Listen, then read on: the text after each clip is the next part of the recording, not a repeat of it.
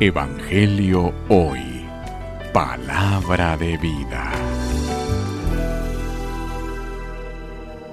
Lectura del Santo Evangelio según San Marcos.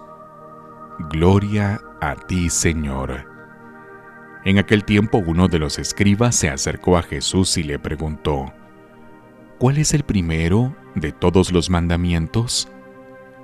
Jesús le respondió, el primero es, escucha, Israel, el Señor nuestro Dios es el único Señor.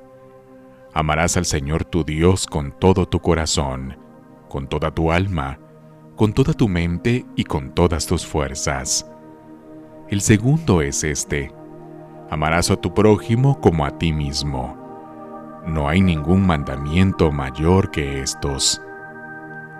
El escriba replicó, muy bien, maestro, tienes razón cuando dices que el Señor es único y que no hay otro fuera de Él.